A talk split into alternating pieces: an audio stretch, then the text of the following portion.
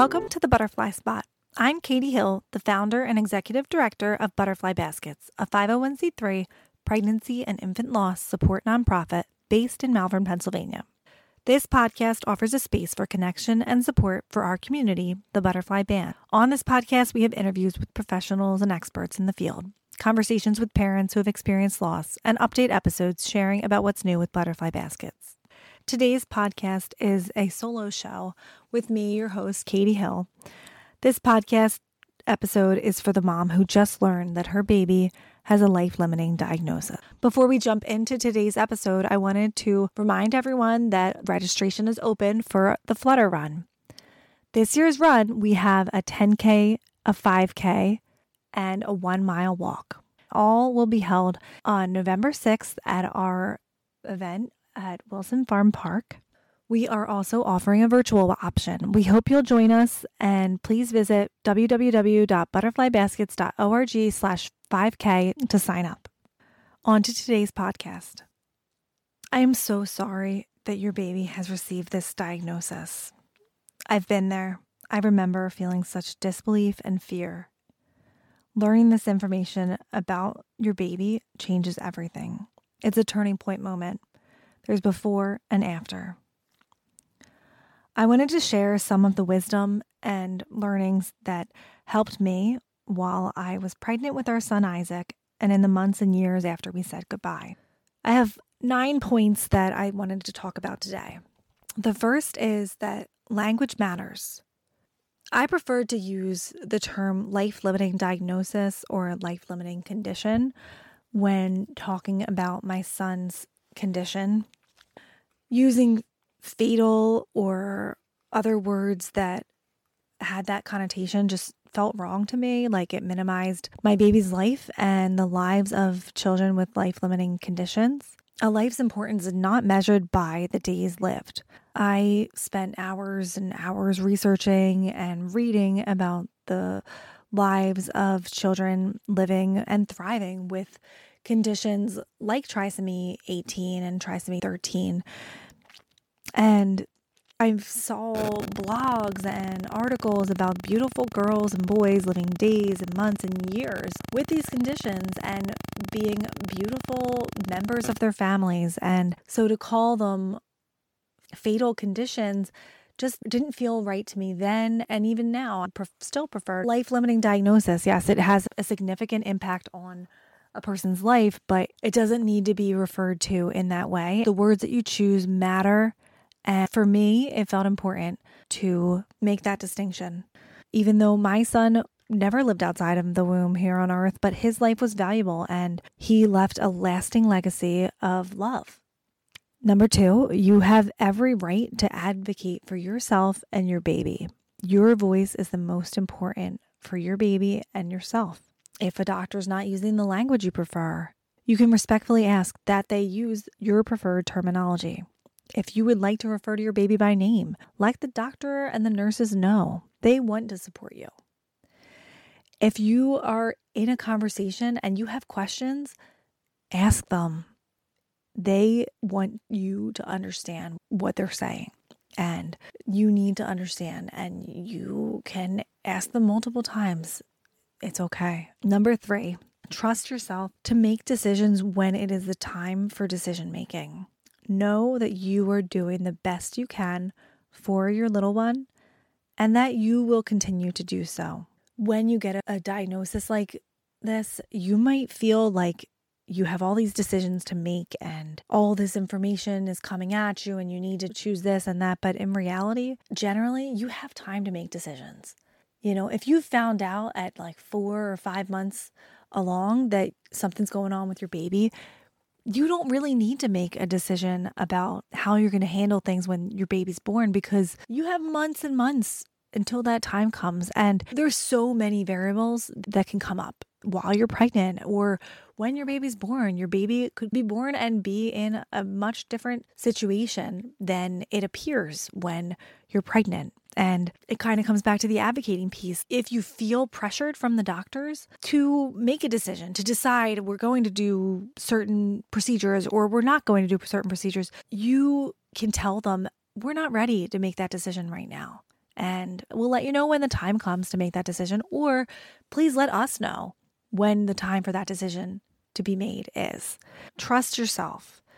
I know for us, when I was pregnant with Isaac, I found comfort in knowing that we decided, we talked, my husband and I talked about it and prayed, and we decided that we wanted our son to be assessed and stabilized like any newborn baby would be. And we wanted him to be evaluated and we wanted to make decisions when he was born. And I just tried to remind myself that I could rest in the knowledge of that, that we had made this decision to evaluate and make further decisions when we had all the information. It's so hard when you're faced with so much unknown. So, number four, you have this present moment. The truth is that none of us are promised tomorrow we have today, we have this moment. So today you are pregnant. Maybe you're feeling those little flutters and kicks. Maybe you're in that that lovely phase of pregnancy where you have this cute little belly. It's okay to enjoy it. Enjoy today. Fear will come and try to steal all of your joy fear of this great unknown and fear of this future that looks so different from how you had planned. I know this fear and I've felt it. It's real and it's scary. It really is. And there's a place for fear, but there's also a place for joy. And it's okay to enjoy it. Enjoy being pregnant. Enjoy those kicks. Enjoy your baby. Your baby is with you. In the moments, they're with you. And you can talk to them. Sing to your little girl or your little boy and rub your belly. Make memories. Love your baby. You're never going to regret loving your baby, no matter what happens. They can hear you and they can feel that love. And that matters. Number five, you don't have to tell everyone everything. You don't owe anyone an explanation. People ask all sorts of invasive questions of pregnant women, usually out of a well meaning attempt to connect.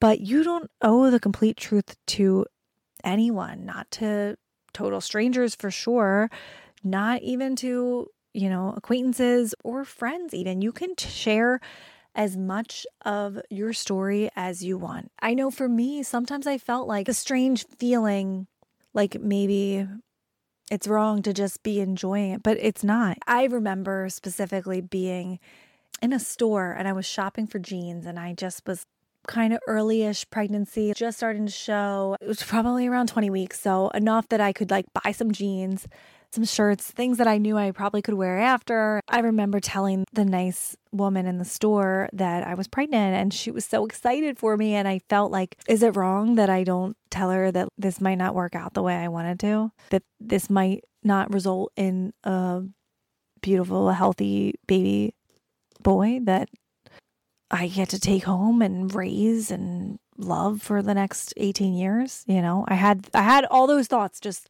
i think just naturally come running through your mind but then i was like you know what?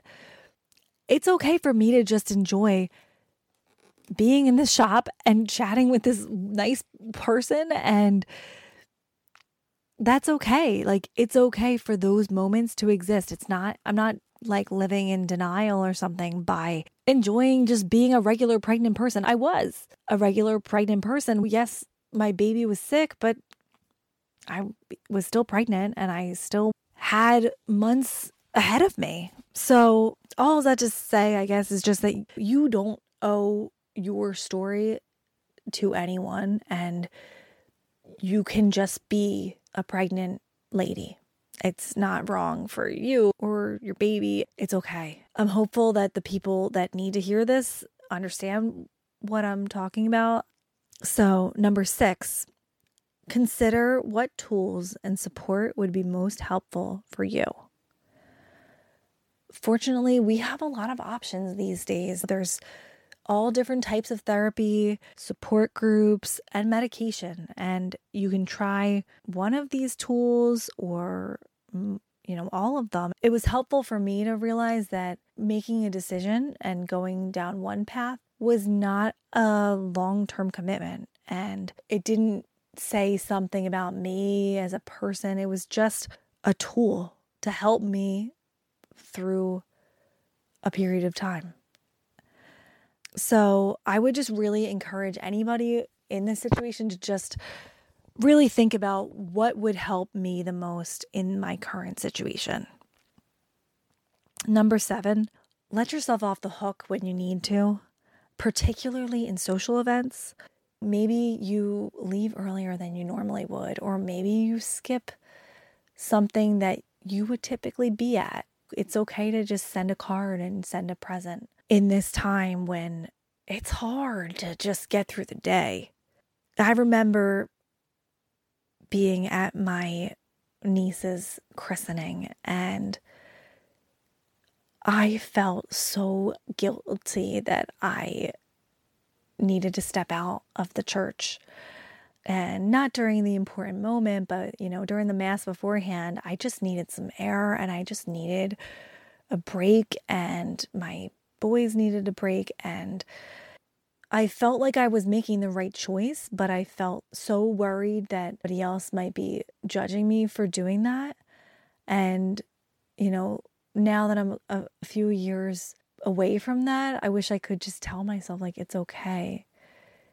You're making the right choices for yourself, and your family loves you. And if you need to take a little bit of air, that's okay. You know, just give yourself a break. You don't, you're going through enough. You don't have to put extra guilt on top of it. Number eight. So, on that same note, try not to isolate. Support and community makes such a difference. So, maybe you need a break from the big parties or bigger group gatherings, but try to find people to connect with still. Try not to just totally leave all of the social gatherings. Talk to a trusted friend, connect with your mom or sister, you know, go out with someone who is going to be comfortable for you. Or reach out to people that have been there, that have been through something similar and can relate, send me a message. I'm happy to listen. I know how it is. It's such a strange experience to be pregnant and, and know that your baby's not healthy. It's hard and you need support. You really need support. So try to be there with other people. Number nine, help your husband help him to ask for support too. I know for my husband, and I think many others, like they can spend so much energy and focus on caring for us, caring for their wives. And it's always not going to feel as real, I think, to them because they're not the one carrying the baby. Like they see you being pregnant, but they're not the one going through the experience until the baby's born. That's what I've come to understand. It's that's when it becomes real for them. Whereas for them, for me at least, and I think many women, it's real like immediately. As soon as you get that pregnancy test, it's real. And even more so after you start feeling the baby kick and you start really showing. And it's important for them to realize that they are also your husband, your partner, they're going through this too, and they may need some support and even just support in the fact that they're supporting you, you know, whether that's meeting with a therapist or taking some time to focus on their hobbies and just disconnecting from all the anguish that they're going through and you're going through. Or prioritizing nights with friends, poker nights, dart nights. Sometimes partners are working so hard to be supportive that they just they don't even realize they're neglecting their needs. So try to remind them that that it helps you if they are taking care of themselves. Lastly, number 10, I just wanted to mention the importance of connecting with your higher power, connecting with the spiritual realm in however that whatever that means to you. And I think that can be so hard at this time of like such unknown and confusion for me feeling the support of God and spirit and just allowing myself some silence and meditation it made such a difference so i just really would encourage people to give yourself some time to focus on your spiritual life and ask God to help you through this. You will get through this. I am just, I'm so sorry that you're struggling in this way. And I wish that all babies would be healthy and born and beautiful and alive forever. But I just really want you to know that there's hope out there and there's support. And I hope that butterfly baskets can help be part of that experience and help to support you and all the other women in our community going through a life limiting diagnosis or miscarriage or stillbirth or neonatal loss. I hope that we are able to offer a place of rest and support. You are loved. You are not alone. We're here for you. Thank you so much for listening to today's podcast. I know this was a tough one. I hope that anyone going through this devastating diagnosis can feel the love and support of our community and their community, please, please reach out if there's anything that we can do to help. If you are interested in being on a podcast episode to share a bit about your experience, please send us a DM or an email. This space is for you. And we are so glad that you're here today. Take care.